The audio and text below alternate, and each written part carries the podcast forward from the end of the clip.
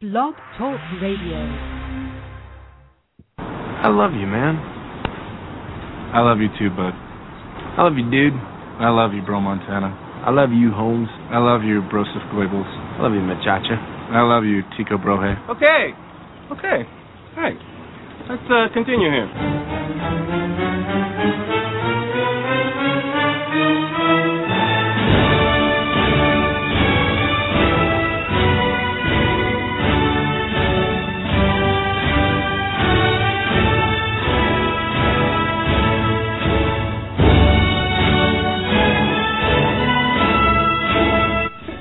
Today, Junior!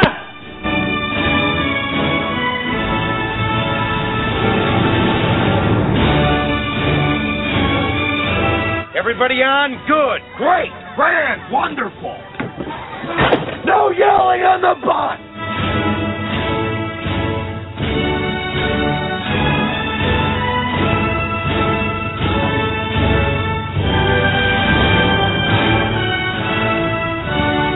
What in the hell's diversity? Well, I could be wrong, but I believe diversity is an old wooden ship that was used during the Civil War era. Ron, I would be surprised if the affiliates were concerned about the lack of an old wooden ship, but nice try.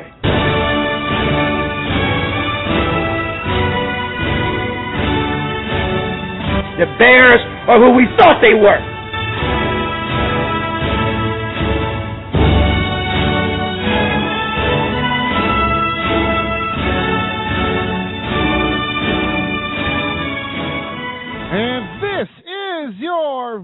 Ray Guy, leader, Blog Talk Radio, blogtalkradio.com. This is Macho Men Radio. With me tonight, C. Mac. Show me what you got, Raji. Raji. Hello, what's going on? Not too much. What's happening? We are awaiting the arrival of friend of the radio show, Minnesota Vikings punter Chris Kluwe. He'll be joining us here pretty soon to talk about all punting and why we are the Vote Ray Guy leader. I'm sure he'll talk about that. 7:45, we'll be joined by Chris Lempesis. I don't think I ever get his last name right, but I will. The old bag of donuts. Talk Packers when he... that's all right. When he joins us, I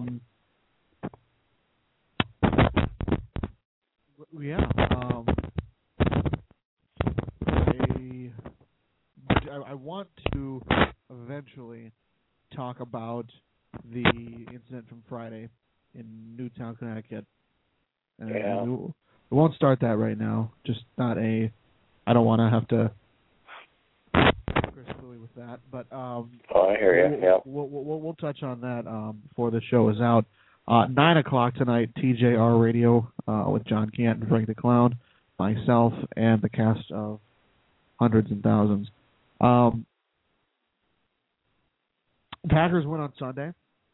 They won the 2012 NFC North Division. The Minnesota Vikings also went up the playoffs for the start today. Those two teams would meet. 1 week after their meeting at the Metrodome, they would meet again at Lambeau Field. Really? Mm-hmm. That's the matchup right now. The number 3 Vikings versus the number 6. I'm sorry, the number 3 Packers versus the number 6 Vikings. What's very interesting now is that if the Vikings were to win out and the Giants were to win out, the Giants would actually make the playoffs over at least strength of schedule and all that jazz. Yeah. So it's very much up in the air right now. There's, let's see here. There are three other teams that are alive in the NFC playoff picture: Chicago, Dallas, and the Giants. There's only one other team alive in the AFC, and that is the Pittsburgh Steelers. Close enough. Yeah, the Steelers are the two that's alive. What's really odd in the AFC, and definitely touching this too, is if the Cincinnati Bengals win out, they are your 2012 AFC North Division champions. If the Bengals went out. That could very well happen. It could. Yeah, they have the they have the Steelers this week, and I believe they end the season against the Ravens. So, tough games, but it's possible, right? Well, why don't we welcome on our guest, Mr. Chris Kluwe. Hey, Chris, how you been? I'm doing good. How's it going? Good, good. You got all your Christmas shopping done, or still working on it?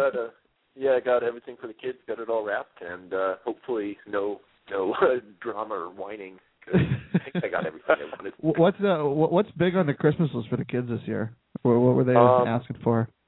My older daughter really wanted a Mario Kart K'Nex building race course. Okay. So you know the K'Nex put them together, and yeah, it's like a little race course that goes around in circles. For whatever reason, she really wanted that. So. That sounds awesome. Yeah, got her that. Got a couple of other carts for her sister, so that way they hopefully won't fight over it. And then got some Lego sets and a Lego set for myself as well. I'm calling it a family present. Well, I was gonna say what are you asking Santa for this year? Anything in particular, or is it just Legos? I mean, Legos are awesome. I got the 3,400 piece Lego Super Star Destroyer. So. Oh, geez. Holy crap. Yeah, we'll be putting that one together. That sounds awesome. Well, on the topic of Christmas, what was the best Christmas gift you ever got when you were a kid? I don't know that I remember anything that stands out to me. I just liked getting gifts. That was right. Yeah, I think that was the overall draw. C. Mac? Yeah, I had a question for you. Had you had a chance to play the new Halo 4 game yet, or the Call of Duty Black Ops 2 yet? And if so, what do you think of them? I haven't had a chance to play Halo yet. I've heard the storyline is actually really good, though, which is good to hear. Yep. They were taking over from Bungie. I played multiplayer Black Ops 2 a little bit, and immediately after playing it, I realized why I prefer playing first-person shooters on the computer as opposed to the console. I hate aiming with thumbsticks. And, it looks like a good Call of Duty game. I mean, it's they have a winning formula, and there's not really a lot they could change on it. That's always been my problem with shooter games on Xbox or PS3 is I hate aiming with the two joysticks. It's just it's just a pain in the ass for me. I don't know about you, C. Mac. I know you're a little bit more into those than I am. So yeah, it's definitely kind of different, but I guess I don't really have anything to compare it to because I've never really played computer games. It's always been on the console, so I don't know, but. I've heard that it's with each game that Call of Duty makes, like they switch off. It's a different company or maker each time. Is that correct, Chris? Do you know about that? Yeah, they had been rotating it between Treyarch and Infinity Ward, and then after Infinity Ward kind of imploded, they brought in some new studio. So I think Treyarch is still doing their kind of every other year release, and then I don't know who the new studio is that took over for Infinity Ward. It's so weird that they kind of have the rights for different games. They keep on going back and forth. It's weird to me. I don't know why they just don't have one, company doing it. I don't know. Well, it's from Activision's perspective. It's money. I mean, it takes about 2 years to make the game, and they want to get one out every year. So it's kind of cycling back and forth between two different developers. I didn't even think about that. It's basically what they did with Guitar Hero too. They were releasing one of those every year, so they finally killed it.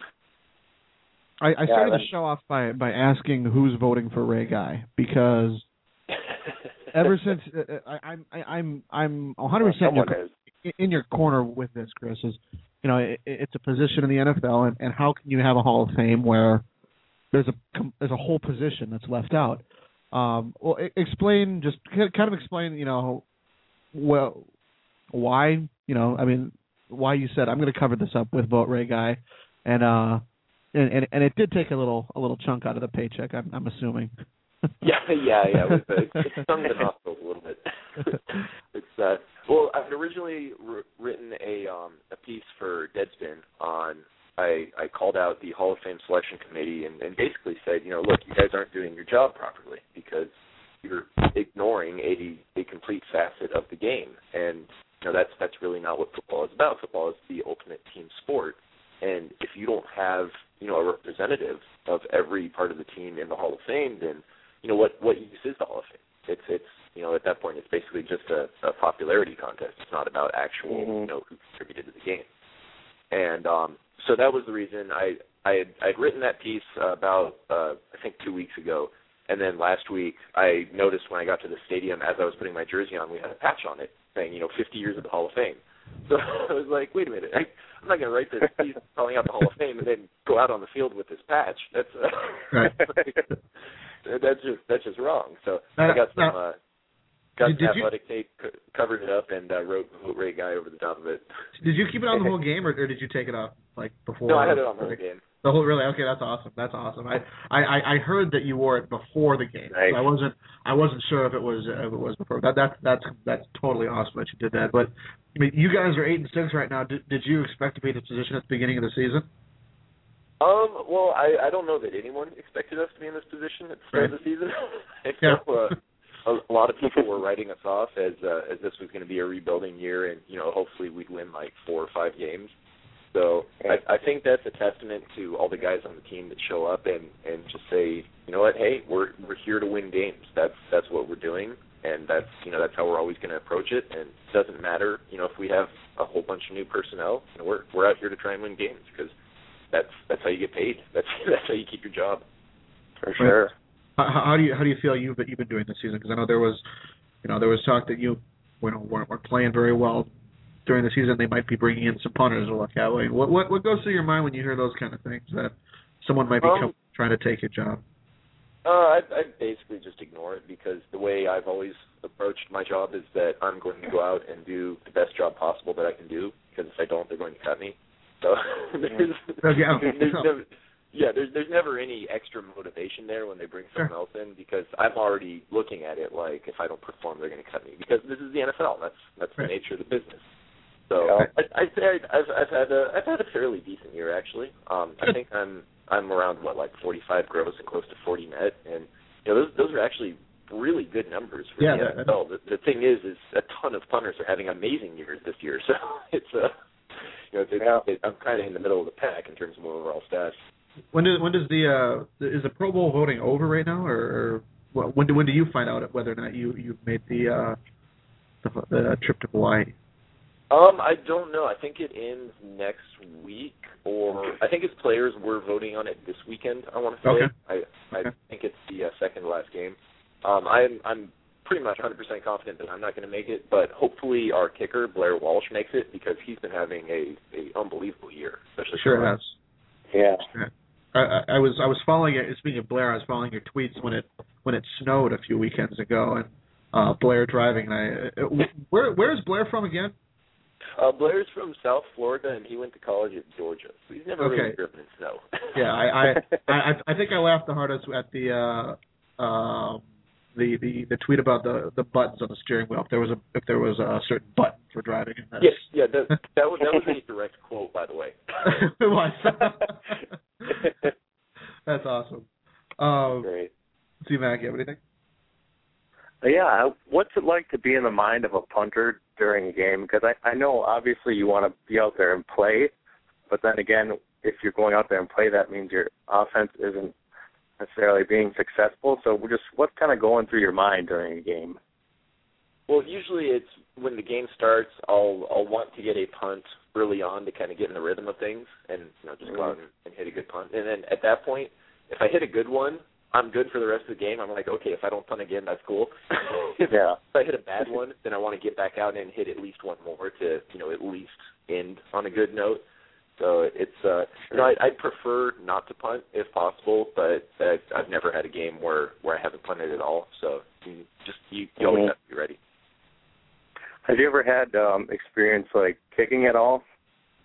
Obviously not punting, but kicking. I Yeah, actually, I kicked in high school. I did all three jobs, field goals, kickoffs, and punts. And then when I got to college, I focused solely on punting because once you get out of high school, you can't use the 2-inch block for field goals anymore. So it really changes your field goal motion. And that's why you see guys start to specialize in either one or the other once they get to college. Yeah.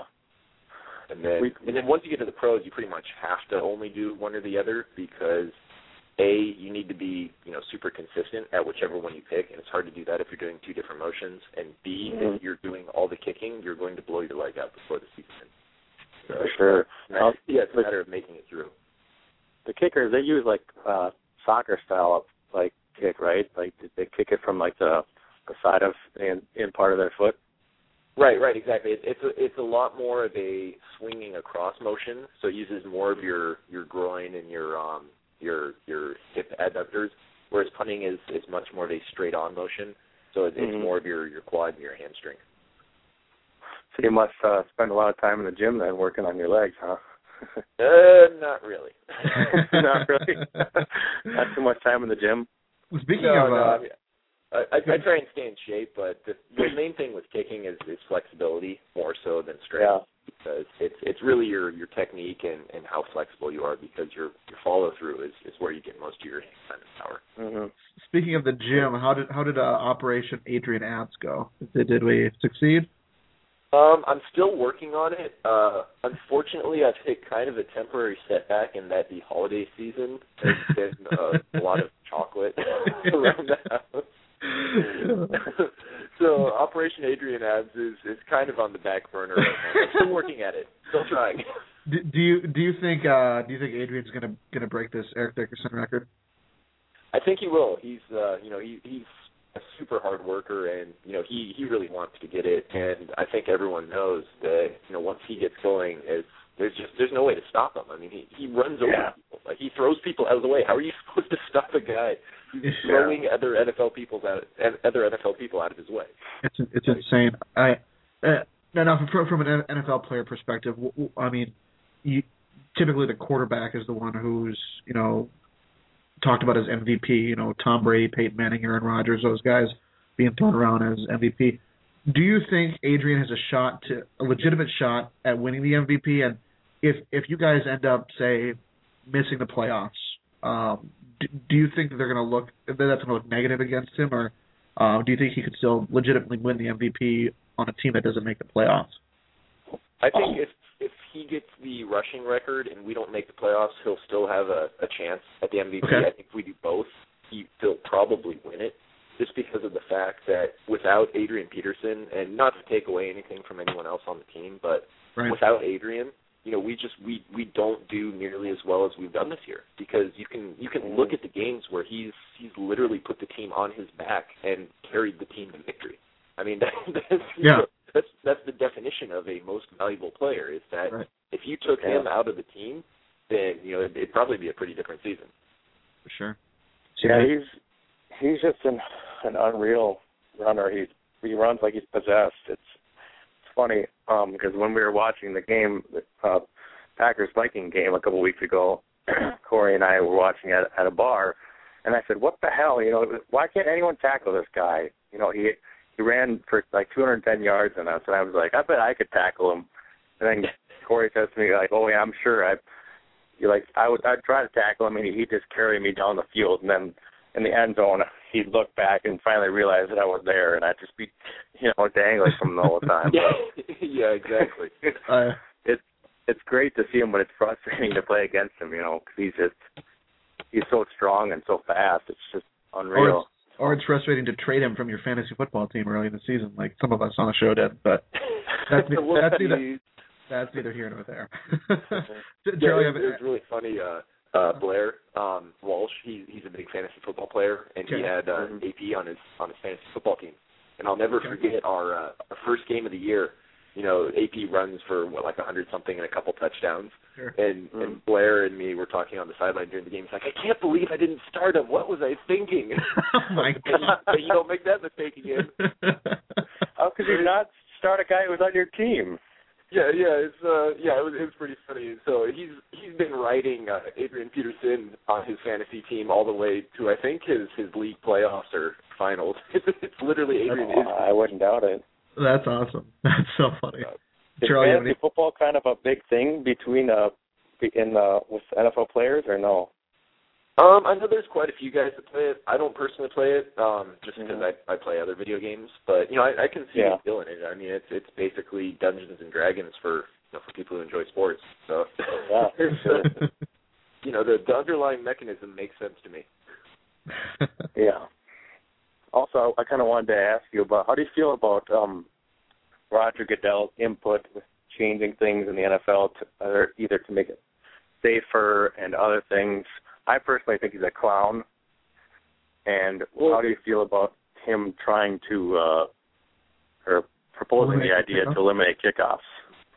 Well, I think the thing is that he's in a tough spot because as the commissioner, especially with all the lawsuit stuff coming down the pipeline, so he has to make the best effort he can to, you know, to show that the NFL is trying to make the game safer because otherwise the league will remain open to those lawsuits, you know, as we move forward. So from a pure business perspective, you know, that's something that he absolutely has to do because otherwise the league will just keep getting sued.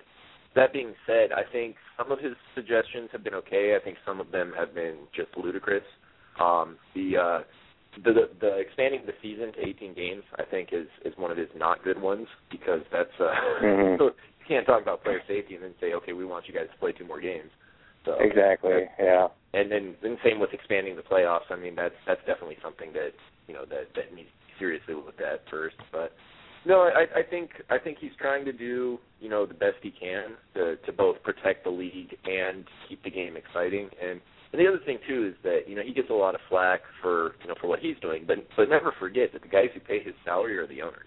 It's the 32 owners are the ones that, you know, that are making the real decisions. And so if he comes up with something, you know, you can rest assured that there's been some significant owner input into it. Right. The things that bother me are the fines that are issued out. You know, it seems like if you're a defensive player and you sneeze on the quarterback, you're fined $10,000, it seems, these days, and it's sad. Well, and again, that goes back to the whole, you know, they're trying to change the culture of how guys get hit because, you know, it's the lawsuit thing. It's, you know, if we can make guys change their playing style to prevent these injuries, then we have to show that we're trying to do that because otherwise, you know, again, the litigation possibilities. It's just looking towards the future and making sure there's no lawsuits that come down like we've seen recently.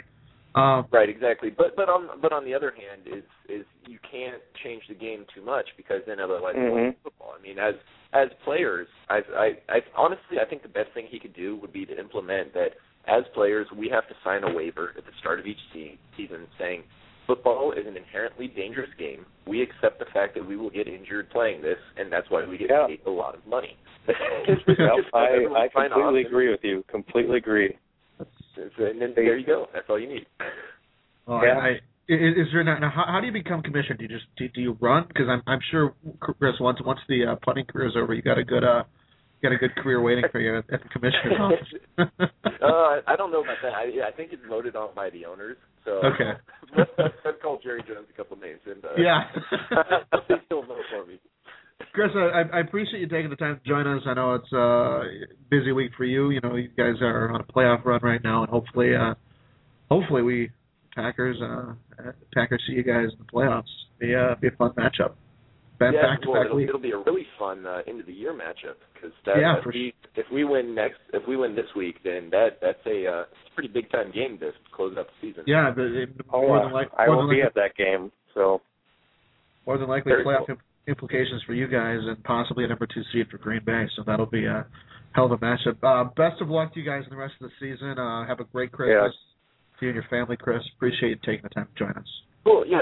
Thank you for having me. I appreciate it. Yeah, it's good talking to you, Chris. Happy holidays and Happy New Year, buddy. Okay, take care, guys. All right. Thanks, Chris. See ya. Chris Kluwe, Minnesota Vikings punter, taking the time to join us. Say what? You're kind of cutting out. Muskie Field, you're Blair Walsh. And don't start Adrian Peterson. You're kind of cutting out a bit. I'm sorry. Hold on a second.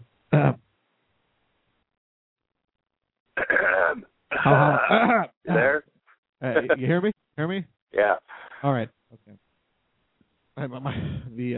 My computer was a pile of garbage trying to get signed on here today, so I blame that.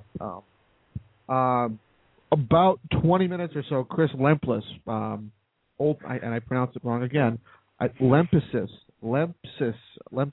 I think. I don't know. I'm sorry. It was good talking with Chris Kluwe. Kluwe, yeah. To him again. Yeah. Let's say that one. Yeah. He's a good guy.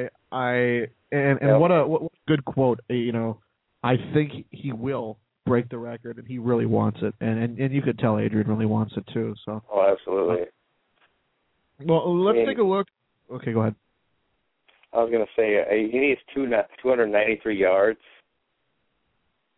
I think if he doesn't get over 100 yards against the Texans, then he won't get it. Well, that's kind of what I said in the article this week. I said there have been two running backs and five teams that have ran for over 100 yards on the Texans this year. Can you name the two running backs? Hold on. I have it when I quiz you. I have a music for that. Okay. Can you name the two running backs that have ran for 100 yards against the Texans? That ran for over 100 yards against the Texans. The two running backs this season. Oh, God, I can't even think of who they played. Well, let me give you a hint. I want to say who? I want to say who. The first running back did it. Okay. We get it. The first running back that did it this year was CJ 2K Chris Johnson, but I believe he had like an 80-yard run and then ran for like 105 yards. So Chris Johnson was the first, and the second, I want to thank him for the effort because he's on my fantasy football team and did it last weekend at a losing effort. Frank Gore? Vic Ballard is the other one. Who? Vic Ballard. I think I want to say there's been four total that have ran for over 70 against the Texans.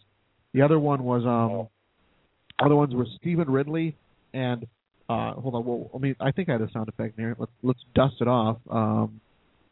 I don't have it in here anymore. Oh no, I do.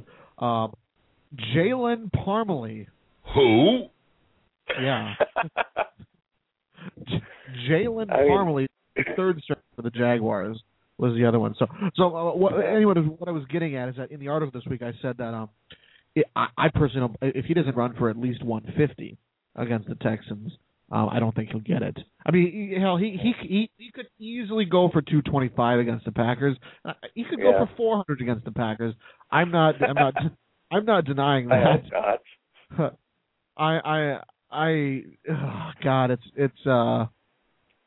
If there's anyone who can do it, it's him. It's going to be him. Question. The way I would describe his running style is when he gets the ball, he looks into the end zone, and he sees me or anyone like strangling his mother, and he's like, they're like, "Oh, hi, Adrian! Look at me! Look what I'm doing!" And that obviously just makes him piss until he gets there to kill him. I think that's what he thinks in his mind.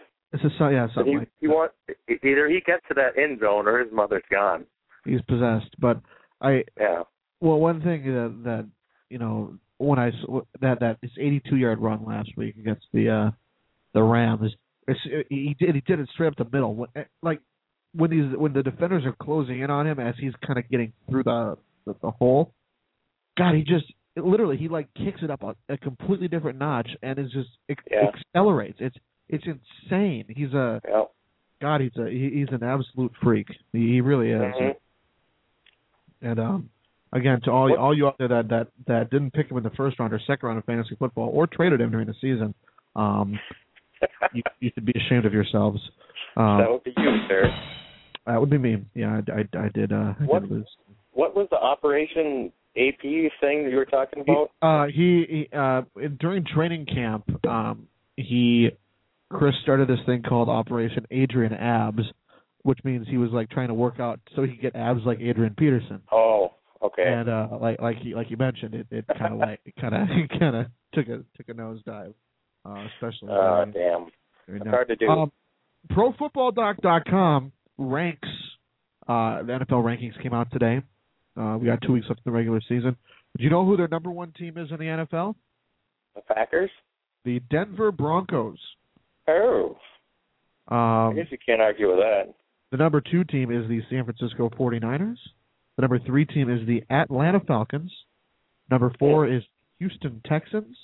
Number five, the New England Patriots. And number six, I'm upset. Number six is the Green Bay Packers. 7, 8, and 9 go Seahawks, Redskins, and Cowboys. 10 and 11 go Bengals, Colts. 12 is the Minnesota Vikings. The number 14 team is the Baltimore Ravens. Number 13 is the New York Giants, and number 15 is the Pittsburgh Steelers. You know, I there's oh boy, what was I going to say? That there's a giant drop off in the AFC, but the NFC is wide open. I think I think the Niners could go to the Super Bowl. I think the Falcons could. I think the Packers could. I think the Seahawks could. I don't think the Seahawks could. They're a very cute story / not cute story because they should have one less win than they actually do. But anyways, I don't think they have what it takes to make it to the Super Bowl. One thing I want to rip on for a second because I think by being friends with Chris Kluwe, we like the Vikings enough to be friends with Chris, and that's about it. So, yeah. I want to do a quick rip on Viking fans. Remember earlier this season when everyone was like, "Oh man, the Packers were they in third place, last place? Man, the Seahawks just whooped your ass." You know what? Not gonna lie here, but if the Seattle Seahawks wouldn't have had that win, Viking fans, I believe right now you'd be sitting in the fifth playoff spot. I know. I was thinking about that too, about the ass wipes who were laughing when the Packers lost to the Seahawks that game, and now it's sort of coming back to bite them in the ass. Yeah, I understand. What is because I know the tables have turned. They have, but how the Packers need some pass protection because holy shit, they're not going anywhere. If that's, I know. That's one thing we'll talk to Chris about when he joins us here, the old bag of donuts. We're probably not going to have time to do my 6-pack of questions or statements. Well, why don't we make it a 3-pack? Let's okay, pick 3-pack. Well, I got to play the theme song. Why don't we play your 3 best ones? Grab those. Wow, 3 beer!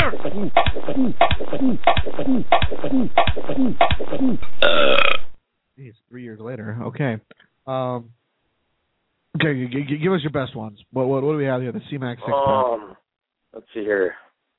Number one, the Falcons are legitimate Super Bowl contenders. Drunk or sober. Yeah, I don't... I mean, here's the thing. I think they've got a good club. I really do. Mm-hmm. But the NFL right now is a what have you done for me recently sport. And what have you done for me recently in the playoffs? Atlanta Falcons, you put up 2 points against the Giants at the Meadowlands last year. They just the piss out of the Giants, but that was also in Atlanta. So I mean, it was don't get me wrong, it was a very good win against the defending Super Bowl champions. Right. I mean, I don't know. Right now, we played the whole if the playoffs were to start today, The Packers would face the Vikings. The Redskins would face the Seahawks. Who do we have winning? I would take the Packers. Who do you have winning? The Redskins host the Seahawks. Who do you have winning? It's at Seattle? It's at Washington. Oh, at Washington, Redskins. So the Falcons would host RG3, and the Packers would travel to San Francisco, if that were the case. I mean, well, what do we think of the matchup? The Atlanta Falcons trying to stop RG3. If they can do that, that's what the Falcons absolutely have to win their first playoff game. If they don't, they're just going to be another. When the Vikings went 15-1, a lot of people don't remember this. The New York Jets were 14-2 that season. I want to say they may have actually been 15-1 as well that season. I'm going to pull that up right now. But, I mean, they're just going to be another good team with a good record in the regular season that fails to excel in the playoffs. I mean, the Packers did it last year. Mm-hmm. The Steelers were 15-1 in Big Ben's rookie season. We saw that then. So I mean, yeah. I don't know. The Falcons have to. They have to do. They have to win in the playoffs. I mean, they have to. I'm sorry. The Jets were 12-4. The Broncos were 14-2. Yes. Next question. Okay. Let's see. Well, we already talked about that, and we're going to talk about that. The Packers need to cut Mason Crosby and get a new kicker, drunk or sober. To alcohol, the cause of and solution to all of life's problems. What does he have? I think he has the worst percentage since like 1990 or something like that by a starting kicker. He can't. I mean, I understand being loyal, to your guy. I mean, being loyal to your guy was, what got Brad Childress fired. Yeah. I mean, not exactly because he got fired in the Brett Favre season, but, he.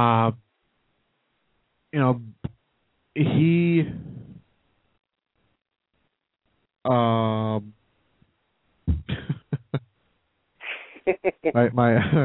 laughing at it. I got a text from my friend Nick Sacco. He says, hearing rumors today that Ponder got married. True?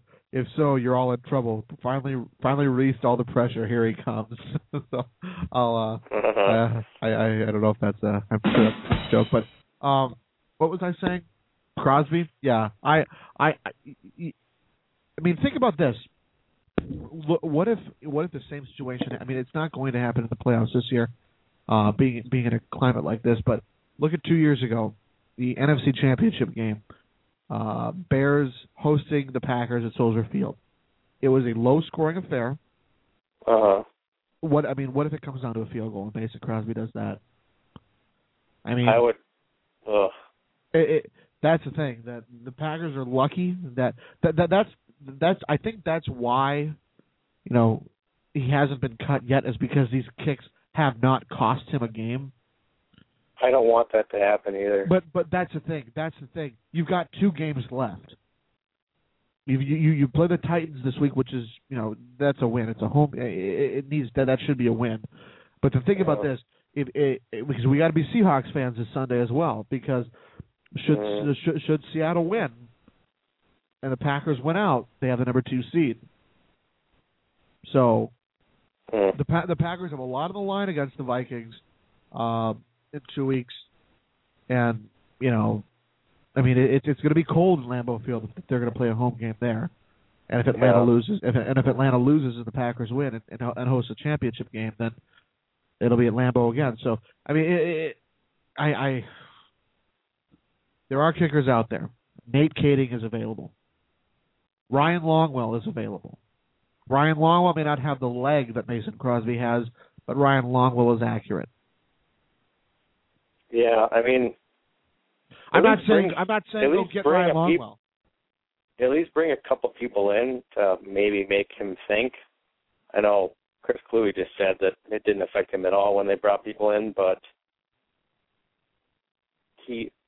Mason Crosby has been absolutely horrific. Terrible. The past 5 games, I could think, at least. So I think he might be pretty beaten down mentally that maybe it will affect him if they bring other people in and he'll think, oh, crap. Because I don't know if this is how he thinks, but I would be like, oh, well, Mike McCarthy and I are tight. He coached me in college. He's not going to cut me, even if I miss 12 field goals in one game. I don't know if that's what he's thinking or not. I hope not. But wow. Yeah, hopefully they can just maybe bring someone in, and maybe it'll make him think differently, and try something different to make these field goals, because what he's doing now isn't working, obviously. No. Next question. Wow, this I saved the best for last because I'm really smart. It's more of a statement. Mm-hmm. This original statement was Mark Sanchez will be the Jets starting quarterback. Can't do it. Well, that's obviously not true. So I'll just go ahead and say that there is a new starting quarterback for the New York Jets, and guess who it is not? Tim Tebow. Not Boy, Tim Tebow. That escalated quickly. I don't mean to toot my own horn, but, well, actually, that's exactly what I mean to do. I mean to toot my own horn a lot. Oh, please, you're C. Mac. That's all you're about is tooting your own horn. I said a long time ago that Tim Tebow will not be playing quarterback for the Jets. All these people were like, oh, give it till week 6 that Tim Tebow is going to be the quarterback. I'm sorry, but Tim Tebow sucks. No. And I was right, of course, because I'm smart. Greg McElroy is the starting quarterback of the New York Jets. Yeah, I'm not going to disagree with you there. Jason, I don't know if it's pronounced Wild or Wilde, but he's a writer for the Packers. He is the co-host. He is the co-host of the Aaron Rodgers show on ESPN Milwaukee, but tweeted today, he said that the best thing that would have happened for Tim Tebow last season would have been signing with the Packers and learning how to play quarterback. Yep. Yeah, I remember I said that if he signs with the Packers, at least he'll learn how to play quarterback, because the Green Bay Packers is basically a quarterback coaching school. Yeah. Pretty much. Right, and I see that. I can agree with that, but I mean, it's sad for Mark Sanchez too. Don't get me wrong. If you watched that game last night, he was fucking pitiful. But he was set up to fail this year. But here's the thing, you don't sign Tim Tebow, and no, you sign Tim Tebow behind Mark Sanchez because he's going to be breathing down your neck the whole time. And that's exactly what happened. You signed Tim Tebow to bring some publicity to your team, exactly, and bring fans. And what I talked about this today with a coworker, and I said that that's the only reason they brought Tim Tebow in. But hell, I totally lost my train of thought with Tebow. But damn it. Son of a bitch! He was only brought in to sell tickets, yeah, and to create hype, because that's what New York is all about, is hype. And like I was saying, it's sad because they didn't handle it correctly. Mark Sanchez was just set up to fail. You know what I mean? Just bringing him there. Yeah, I mean, but this is not all on the Jets. This is not all on, Tim Tebow. I mean, this is both parties have a bunch to blame, because There was a trade set up to put Tebow in Jacksonville as the starter. Yeah. As the starter. But Tebow took New York. Why? Because of the bright lights, big city, Alicia Keys, right there. I'm dead serious. You know, it's the concrete jungle. He wants to go. He wanted to go there and think that he could dethrone Mark Sanchez when this team has no fucking idea what they're going to do with Tim Tebow. Tim Tebow's not going to be a Jet next season. Did you watch that game last night? Fuck no. I have better things to do. I watched the Grinch, okay? The original animated Grinch. Okay? Good. That is something better to do than that. And Two Broke Girls. I watched Two Broke Girls, too. Oh, my. The two first series, Sanchez was obviously in there, and he was, you know, kind of making some positive plays. But then the third series, they put in Tim Tebow. And he loses all of his momentum. I mean, just that's what I'm saying. He was set up to fail. Like even like, you know, Trent Dilfer and Steve Young after the game were saying like it's all about like rhythm, getting into a rhythm as a quarterback. And he wasn't doing excellent, but he was, you know, starting to maybe try to get he was getting kind of better and sort of into a little rhythm and then they put in Tim Tebow, and the plan was to already before the game. They already decided he was going to start the third series. What the hell? I still find it cute that you think that Trent Dilfer has like a legitimate contribution to society as a quarterback. I'm saying. Well, I said Steve Young too. Okay. They're analysts on ESPN for a reason, so they should be credible. Yeah, ESPN, okay. Continue. Well, okay, Steve Young. I'll give it to Steve Young, okay? Right. I'm not arguing that. But they just said it's all about rhythm, and it's just like, what the hell are you doing? Yeah. Why wouldn't you let him get into a rhythm and then put Tim Tebow in, who did absolutely jack squat, right, who's barely played any offensive plays as a quarterback this year other than being cute, like to get a first down or something. And this is a game that you need to win to stay in the playoff hunt, and you're putting in Tim Tebow for a series when he hasn't barely played at all this year? What are they doing? Tim Tebow is nothing but a publicity band-aid for this team this year. One thing I talk about in the article tomorrow... That's all he is in general. Well, yeah, I mean... I think this was the point that I was going to make, and we'll bring on Chris here too. How's it going, man? Hey, what's up? Am I on? Yeah, you sure are. We're just finishing up a little Tim Tebow conversation, but I heard you were talking about Tebow and Sanchez. It's okay. So here's my point. Looking at the Broncos last year, in my opinion, they're a 5-win team. Yeah, Tebow had some magic. But you know who was bailing him out was Eric Decker, was Demaryius Thomas. Those are two, you know, number 1, number 2 receivers on a very good team, and their defense. Yeah, we'll give them that. Yep. But look at the Jets. I mean, who do they have as wide receivers for the Jets? I mean, seriously, there's Curley. Who? You know, and Braylon Edwards just signed with them again. Oh God! Don't forget about Braylon Edwards here. I think, you know, I the situation. Well, Antonio Holmes. Oh yeah, that's true. We got another guy out there, Dustin Keller. He got hurt, I think, in like week 3 or 4. Yeah. That's right. He was on my fantasy team, which is a story of my life this season for fantasy injuries. All but right. I mean, the whole you know, Tebow was never going to play. He was there to sell jerseys. He was there. And one thing I do talk about the article tomorrow is I do not think Rex Ryan, the two big-name coaches that I don't think will be coaching next year, Rex Ryan and Lovie Smith.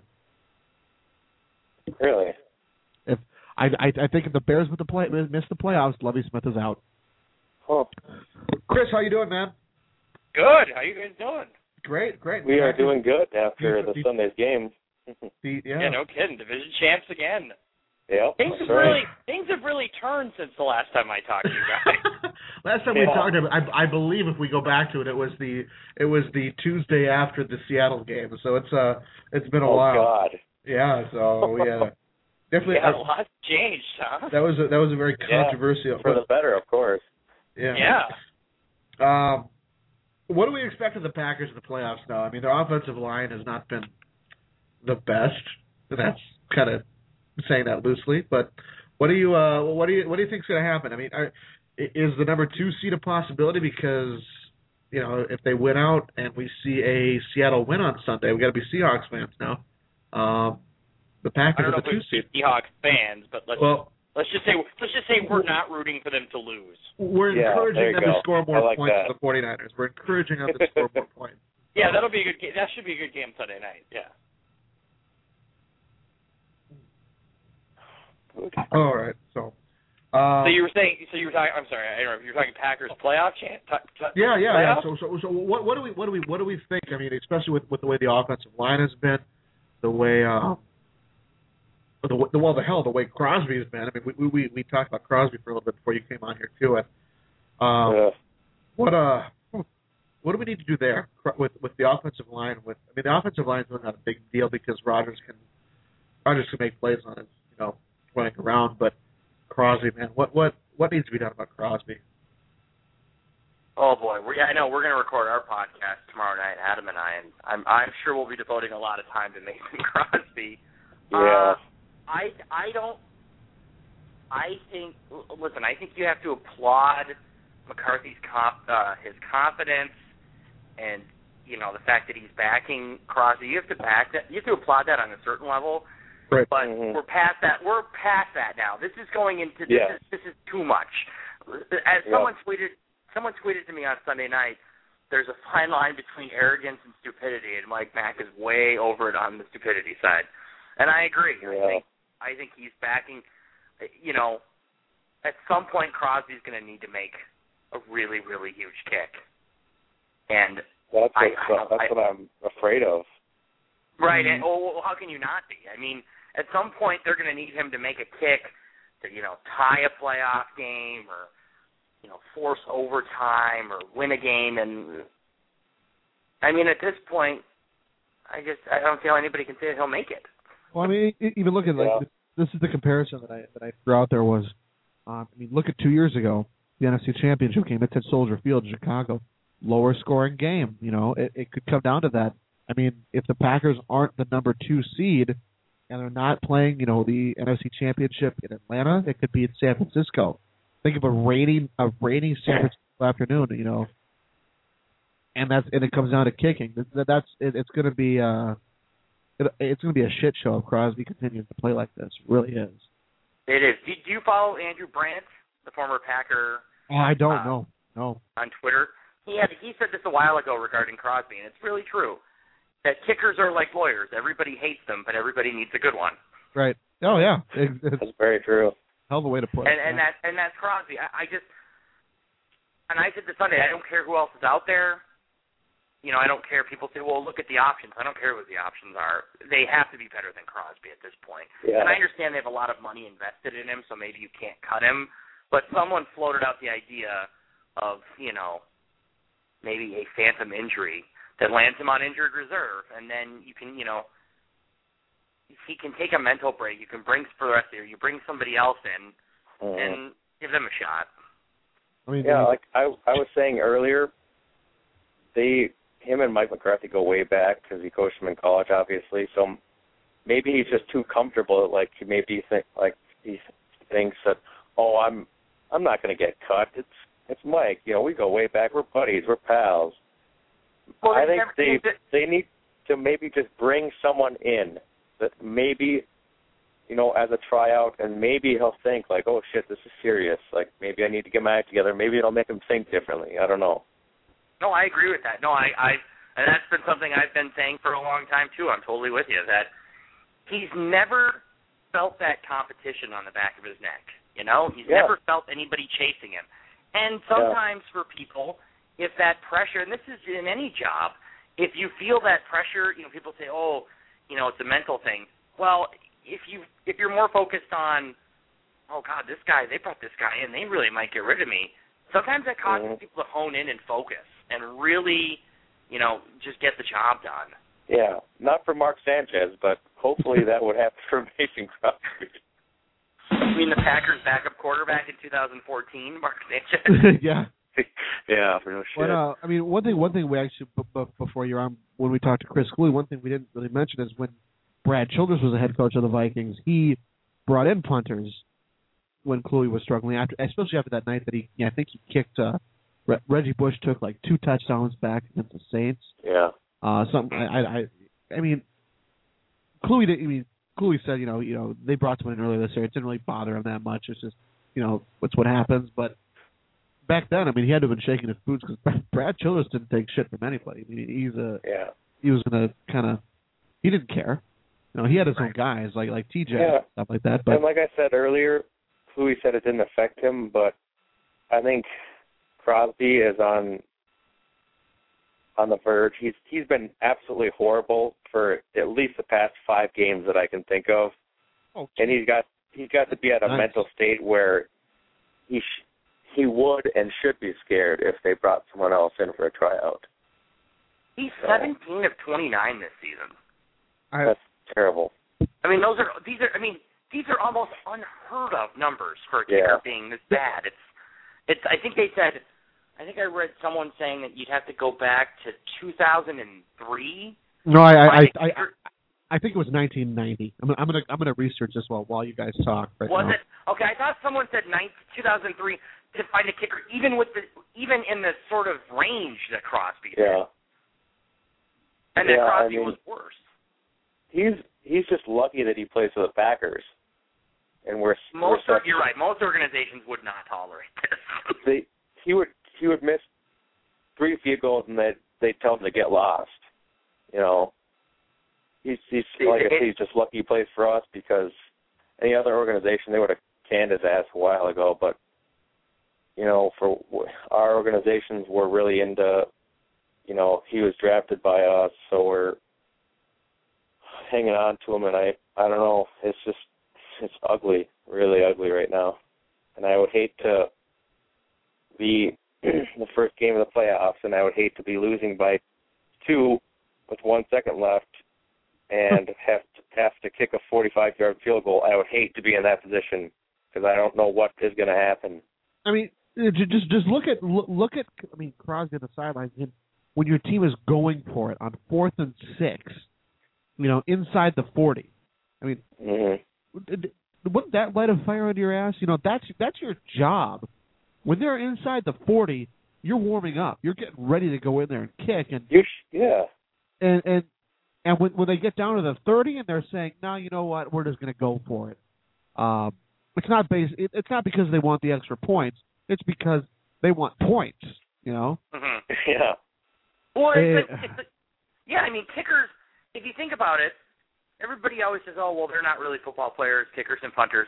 But, I mean, kickers, more than most positions, directly influence points and directly can influence the flow of a game. I mean, kickers, they're really important when you think about it.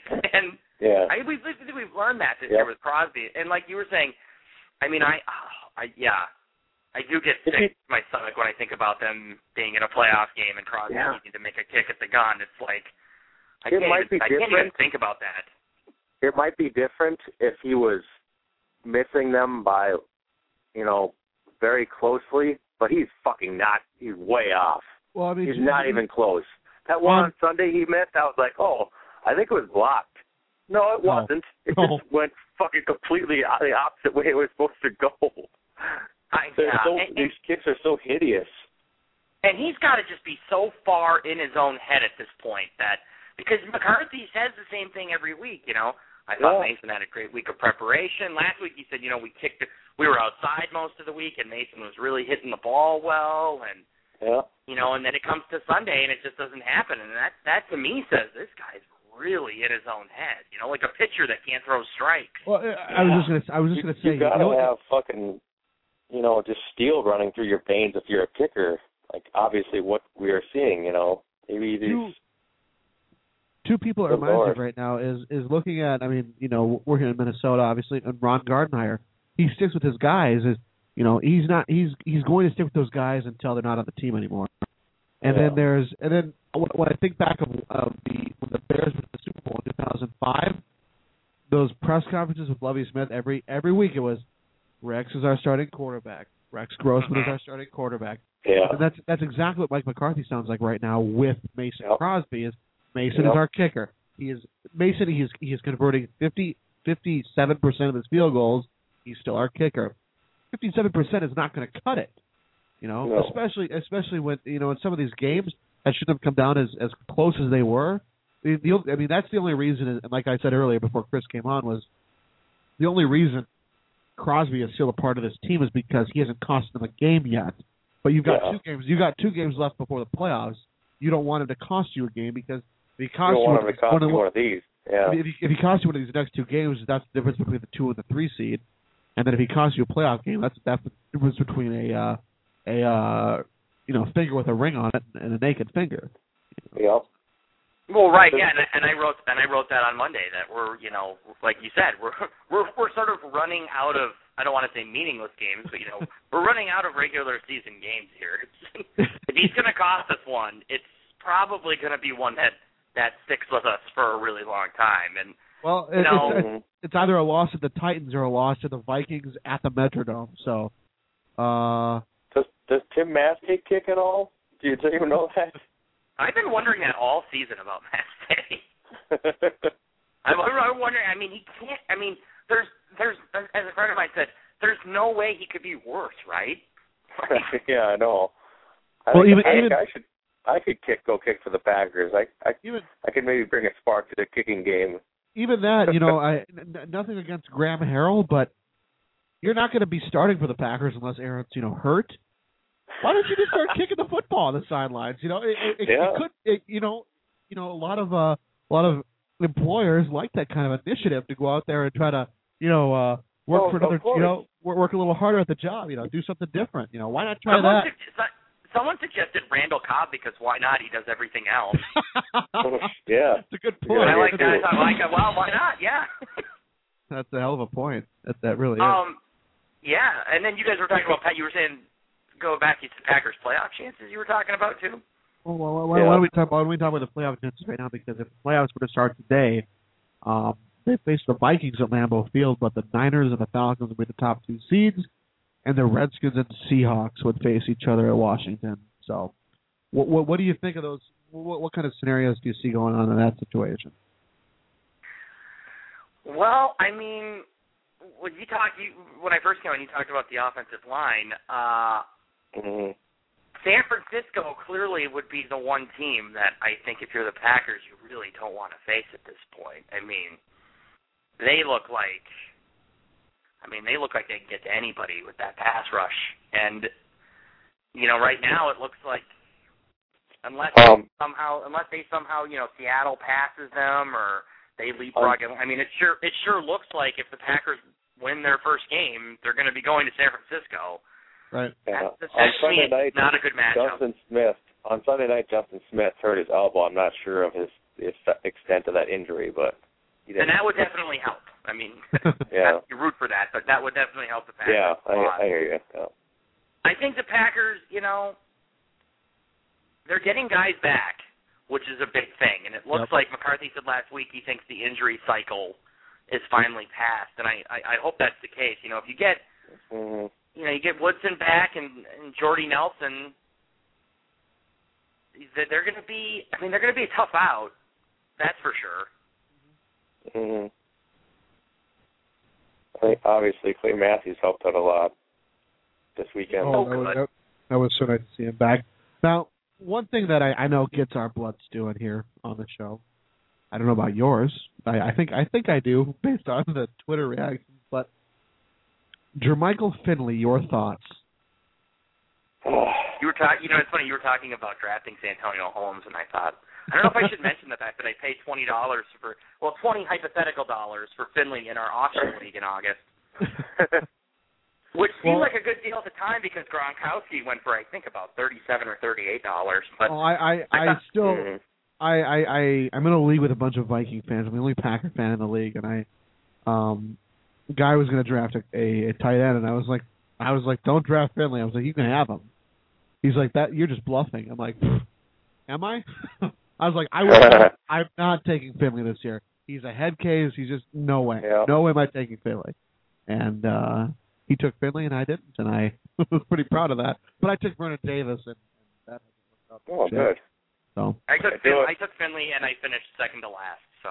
Yeah, the way I feel about Finley is I don't want to make fun of him anymore or talk bad about him because I think he's bipolar, and I think that's mean to talk about people with like diseases or disabilities because I seriously think the guy's bipolar. So maybe we shouldn't talk about him the way we do anymore.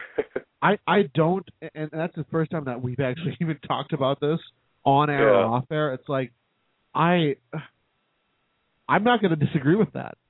The dude has seriously got to have some problems up there, because there's some weeks where like he's his head's there and he's all about football, but then some week and he's like I never said anything like that, and he'll have fun with Aaron on the sidelines, and Aaron will jump on his back, and then the next week it's just there are two things. There's only two. Either he's bipolar or he's a fucking idiot. One of the two.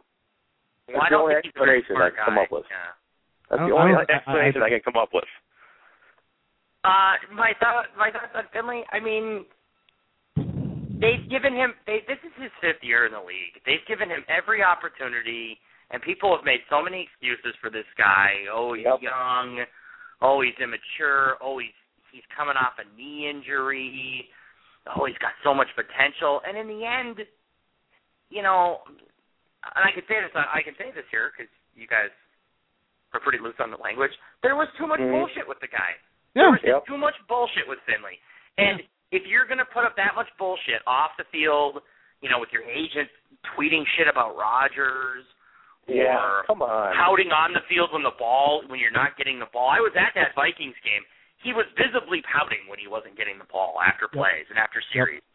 And, when you're going to do all that shit, you better be Rob Gronkowski or Jimmy Graham. You better have that. You better have that kind of production.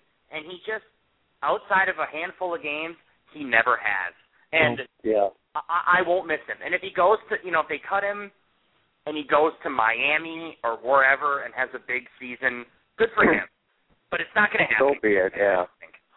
I'm ready. I'm ready to be done with this guy. The unfortunate thing is that they look at him. And you look at the guy, and he is in excellent physical condition. He's very good. Very good. He's fast. He's got a good football body. He's in excellent shape, and he's tall. But guess what? He doesn't have any talent. Sorry, and he doesn't have a brain. If you could rate all these tight ends in terms of pure potential, he is every bit as their. Like you mentioned, the physical stuff especially. He's right there with Rob Gronkowski and Jimmy Graham and Vernon Davis. Yep. But it's between the ears is where he really, that's where he really kills himself. And he doesn't have it. You know who else had the prototypical type? He had the physique. He's 6'6", 260. Tony Mandarich? No, 6'6", 260 from an SEC school, the quarterback. Sure. Jamarcus Russell. Yeah. This dude should have been one of the best quarterbacks in the league. 6'6", 260? Who's going to take that down? Really? Yep. But he was all about the money. He got $32 million guaranteed and just whatever. I'm going to go buy my diamond earrings, my Rolex, and big house, and that's it. Mm-hmm. Any rookie who's pissed off about the rookie wage scale should direct their anger at Jamarcus Russell, because I'm pretty sure he single-handedly got that put in place. Probably. Yeah. You're right with Russell. I know all the stories with Jamarcus Russell that I remember watching that one Sugar Bowl, I think it was against Notre Dame, where Terry Bradshaw was saying that Russell could throw the ball, 30 yards sitting down? He could throw the ball 55 yards from his knees. Like you said, he was everything you would want physically in a quarterback. And I think the thing with Finley is that he had that monster game in 2009 against the Vikings at the Metrodome, and since then everyone was like, oh, geez, you know, Finley, he's the next big tight end. Oh, remember his playoff game against Arizona? Against Arizona, I mean, he's the next big tight end. He is going to blow up. But that's the thing is that on paper, you know, he's the next big tight end, right? But paper doesn't win football games, okay? The thing is, at those points, he thought he had really good games, so he thought he was the greatest in the world. Yotto, you're the takeover. Shut up. Oh. Just shut up and play the game. If there's anything that makes me cringe more than hearing like someone scrape their fork on a plate, the next thing seeing me cringe like that is when Jermichael Finley celebrates after a first down. You mean a 5-yard catch for a first down? Yeah. You know what's so weird though? Once that story came out on Saturday night from Bob McGinn that they're gonna be done with him. Yeah. Once I knew it was officially over, his celebrations on Sunday didn't bother me. Like I was like, get it out. I was like, do it now. We only have a few more weeks of this. Like I don't even care now. I'm like okay with it. But I mean, the nice thing is that they've got other talented tight ends. I mean, Tom Crabtree.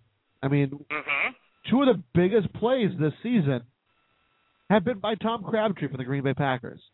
The fake field goal. And then, God, what was the other one? It was the he basically cemented the win against Houston.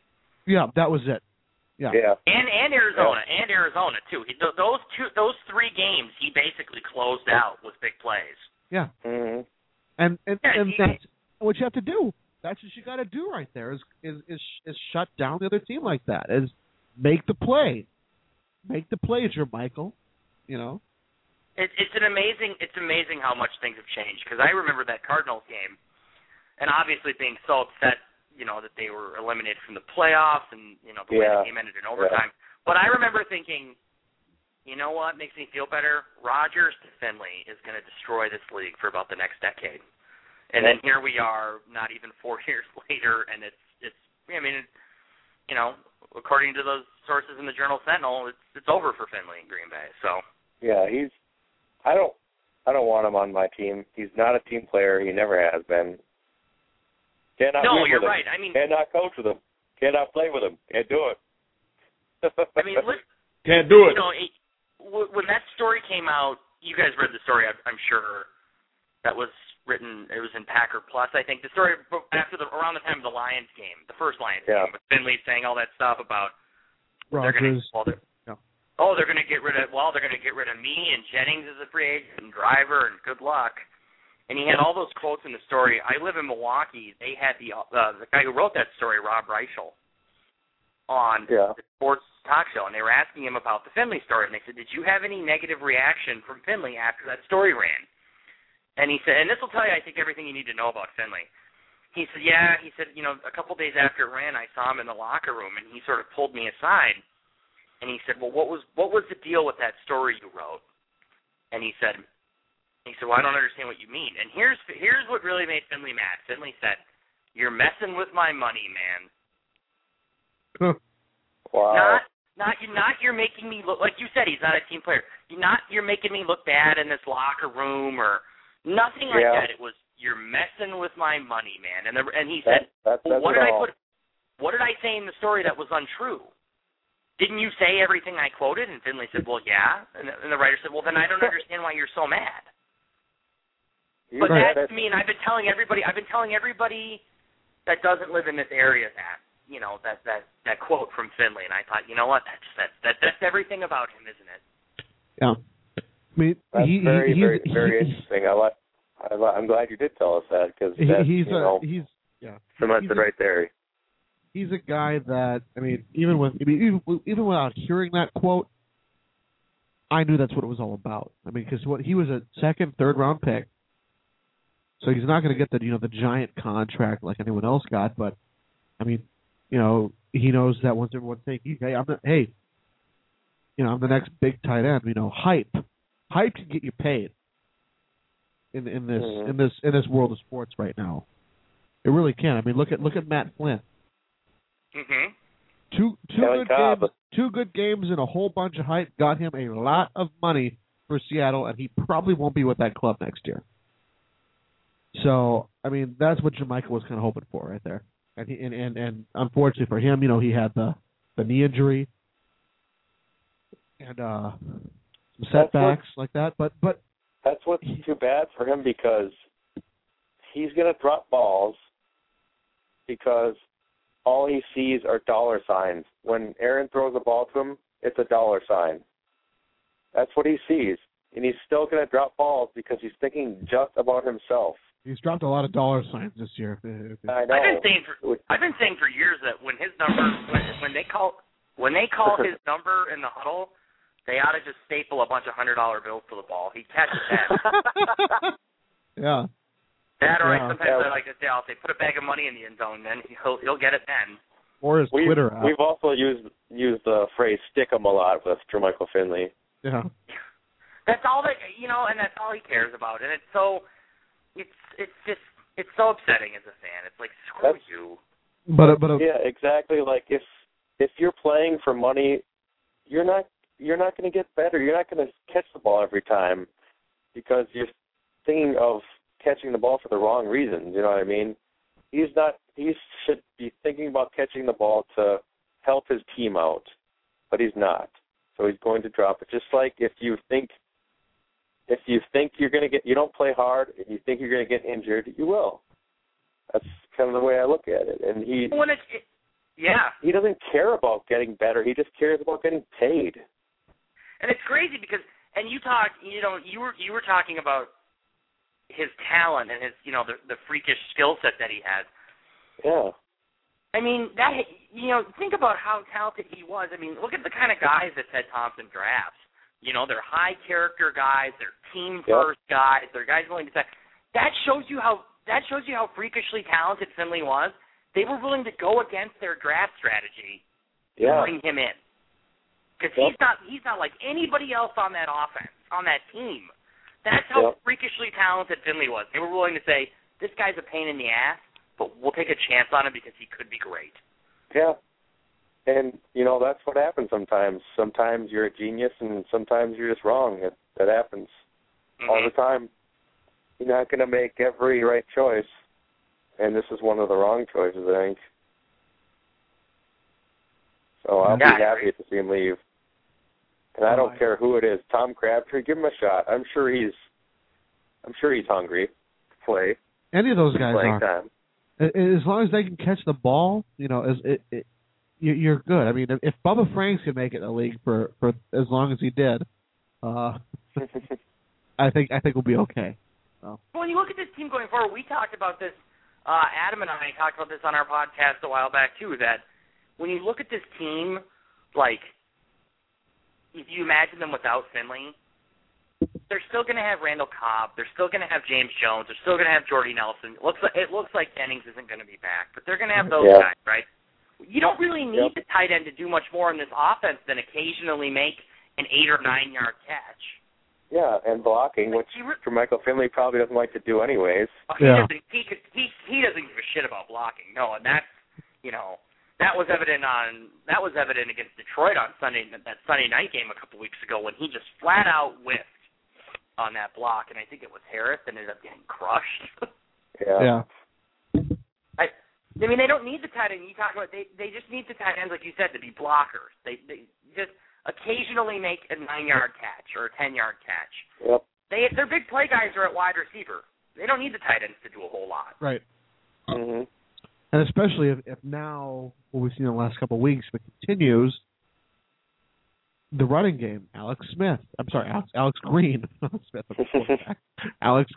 Speaking of guys who might be backing up Aaron Rodgers next season. There we go. I mean, if the running game continues to, you know, improve, I'm not going to say it's, you know, fantastic yet because it's not, but it's improving. I mean, that's another aspect of the game that teams have to game plan against the Packers is the run game, how to stop Alex Green. Alex Green, Dwan Harris, and who's that other dude I'm thinking? Oh, Ryan Grant. Well, right. Ryan Grant, my boy. Oh, boy. I want to see more Dwan Harris, don't you guys? Yeah, I think we will this weekend. I think we'll see a lot of the running game this weekend because I can see this game getting out of hand early and possibly a Graham Harrell sighting in the fourth quarter. God, I hope so. I'm going back home to Michigan. And I'm going to watch a game with my father. I hope so. I hope it's not one of these games where the Packers play down to the level of their opponent. We're clinging to a 3-point lead with 2 minutes left. Like what happened against the Jaguars earlier in the year. There's been too many of them. I've been drinking too much on Sundays because of this, and it's really unfortunate. My liver is going to kill me. But blame your drinking on the Packers. I am this year. Last year, I don't think I drank half as much as I did last year that I did have done this year. So. I've made the joke. I've made that joke more than once this year that it does seem like the Packers are trying to give everybody heart attacks and/or alcohol poisoning. Yeah. I mean, it almost. I mean, I know they're not, but God, it almost seems some weeks like they get together and go, you know what? Let's scare the shit out of everybody that roots for us, and then at the last second we'll win it. Yeah. Because it'll be more worth it in the end when we win the Super Bowl. That's what I say. And I definitely think they could be a Super Bowl team. I think they're going to have to. Yeah. I think if they play, a certain set of teams, I do think they can. I think they can get to the Super Bowl. Yeah. Yeah. They got to play nice and crisp and sharp these next couple of weeks and get their defense going and get more reps on the offensive line from these guys who haven't played that much. Would you guys They just need to protect Rodgers. I mean, I know he could do it, getting sacked the most in the NFL, but it's never good. You don't want quarterback pressure that much. And I'm curious to hear your guys' thoughts on this. If they're locked into the number 3 seed, if San Francisco wins Sunday night, there's almost no way the Packers can move up or down. Right. Knowing what we've learned after last year, do you think that they'll go after the Vikings in that last game, or do you think they'll sit everybody like they did against Detroit last year? No, they got to play him. I think so too. I over that game. I don't want to see them lose and start Graham Harrell and get their asses whooped. I was going to ask Kluwe if he could get me a ticket to the game. God damn it! I'll have to text him and see if he wants to give me a ticket. Anyways, but no, I completely agree. I think that this resting people is bullshit. You gotta play these next two games like you're done with the league. You gotta go out there and that's the urgency. You gotta kick some ass the next 2 weeks because, like we saw, Giants last year, the Packers the year prior to that, the Saints. You gotta go out there and kick some ass if you wanna have some momentum going into the playoffs. And that's what you need to do. Well, I know I'm gonna completely switch sports on this one, but. Right. Bring it back to baseball. Oh. What happened when the Tigers went to the World Series and I think they swept Yankees, was it? And they had all that time off and they got their asses whooped. He's a Tiger fan, he'll tell you. I'm a diehard Tiger fan, I know, bro. I'm still nursing the wounds on that. Yeah, they swept the Yankees right? and they had a week to sit. They had 6 days to sit and the Giants just kept playing, and I think the Giants only ended up sitting for a couple of days, 2 or 3. Yeah. And they ran right through like a buzzsaw. The momentum. Momentum is everything, and especially in football. And I would hope McCarthy learned his lesson after last year, sitting so many key guys against Detroit. Yeah. They at least have to play a half. At least, but I'd like to play the whole game. But you got to at least get everybody in and get into some sort of rhythm. And Wouldn't you play it a little bit differently because you know the Vikings are going to be playing that because it's their Super Bowl if they're not going to make the playoffs. But again, it can very well be down to a Viking playoff game versus the Packers number 2 seed. So it's a. Boy, it's going to be a fun matchup. Chris, we'll have you back before the first playoff game Absolutely, I can't wait. Yeah, I've been looking forward to coming back on with you guys. So. No, I know, and so have we. We've just kind of rolled with the Packers season so far. But yeah, now that the playoffs are here, we'll get you back here probably the next couple of weeks to talk Packers playoffs. Appreciate you joining us tonight. Yeah, it's good talking to you. Yeah, no problem. Yeah, so we'll be in touch on Twitter and whatnot. So thanks again, Chris. All right, sounds great. All right, I'll talk to you later. All right, see you guys. Yep. Chris, the old bag of donuts. Donuts. I completely forgot that I've got TJR radio for 2 hours. I'm falling asleep right now. This is not a good idea. TJR, are you watching Super SmackDown right now? I'm not, but we got a caller here, 718. 718, who is this?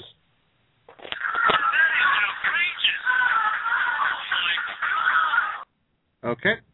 Anyways. What? Huh? Well, let's do this. This is the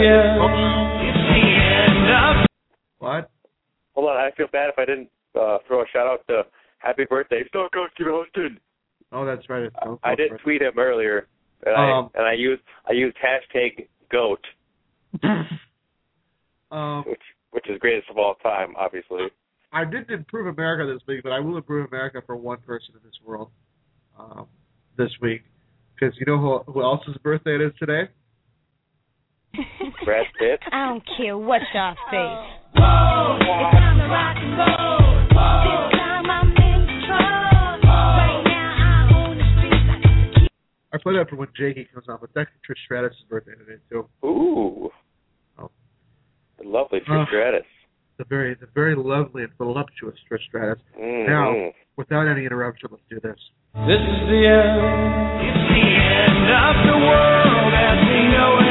Baseline is Tinley Park, Illinois.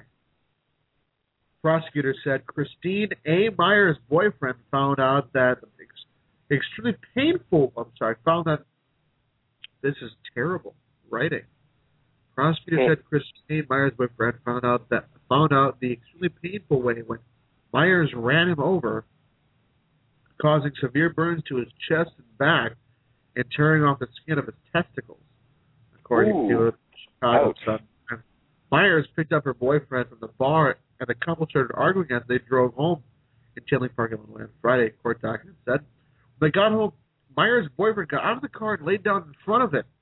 Prosecutors said that when Myers allegedly purposely ran over her boyfriend, causing the aforementioned damage to the man's anatomy, Myers' attorney, Tom Otts, said Judge Adam Bourgeois Jr. set Klein's bail at $6,000, meaning she would need to pay at least $600 to leave jail, according to the Chicago Tribune.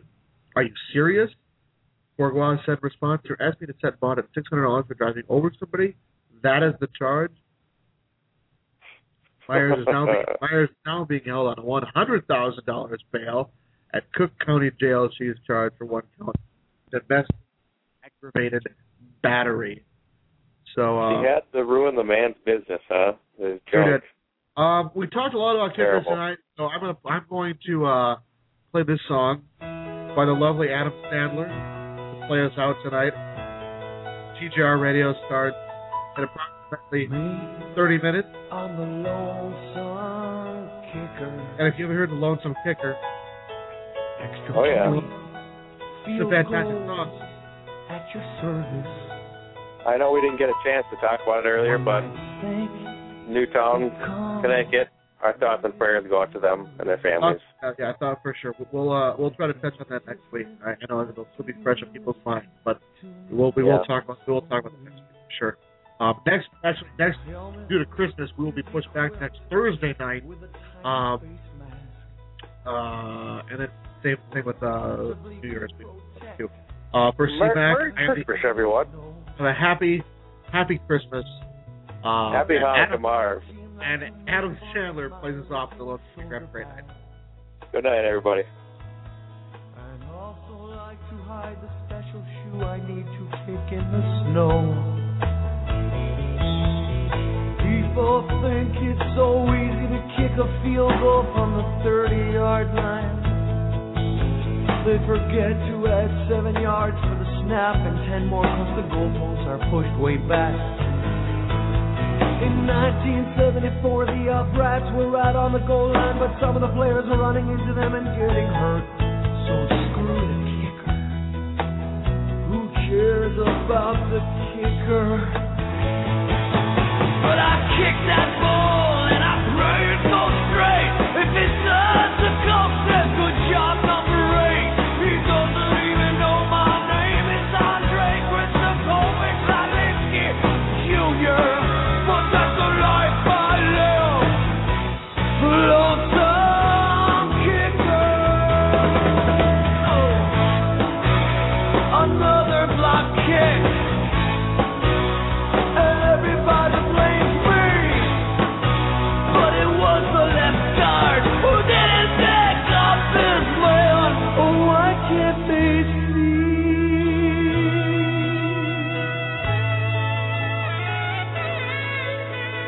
My home country, I could have been a minor league soccer player, but I came to America seeking fortune and seeking fame. I didn't realize that if I shanked one because my toe hurt, some drunk guys would push me into their hibachi after the game.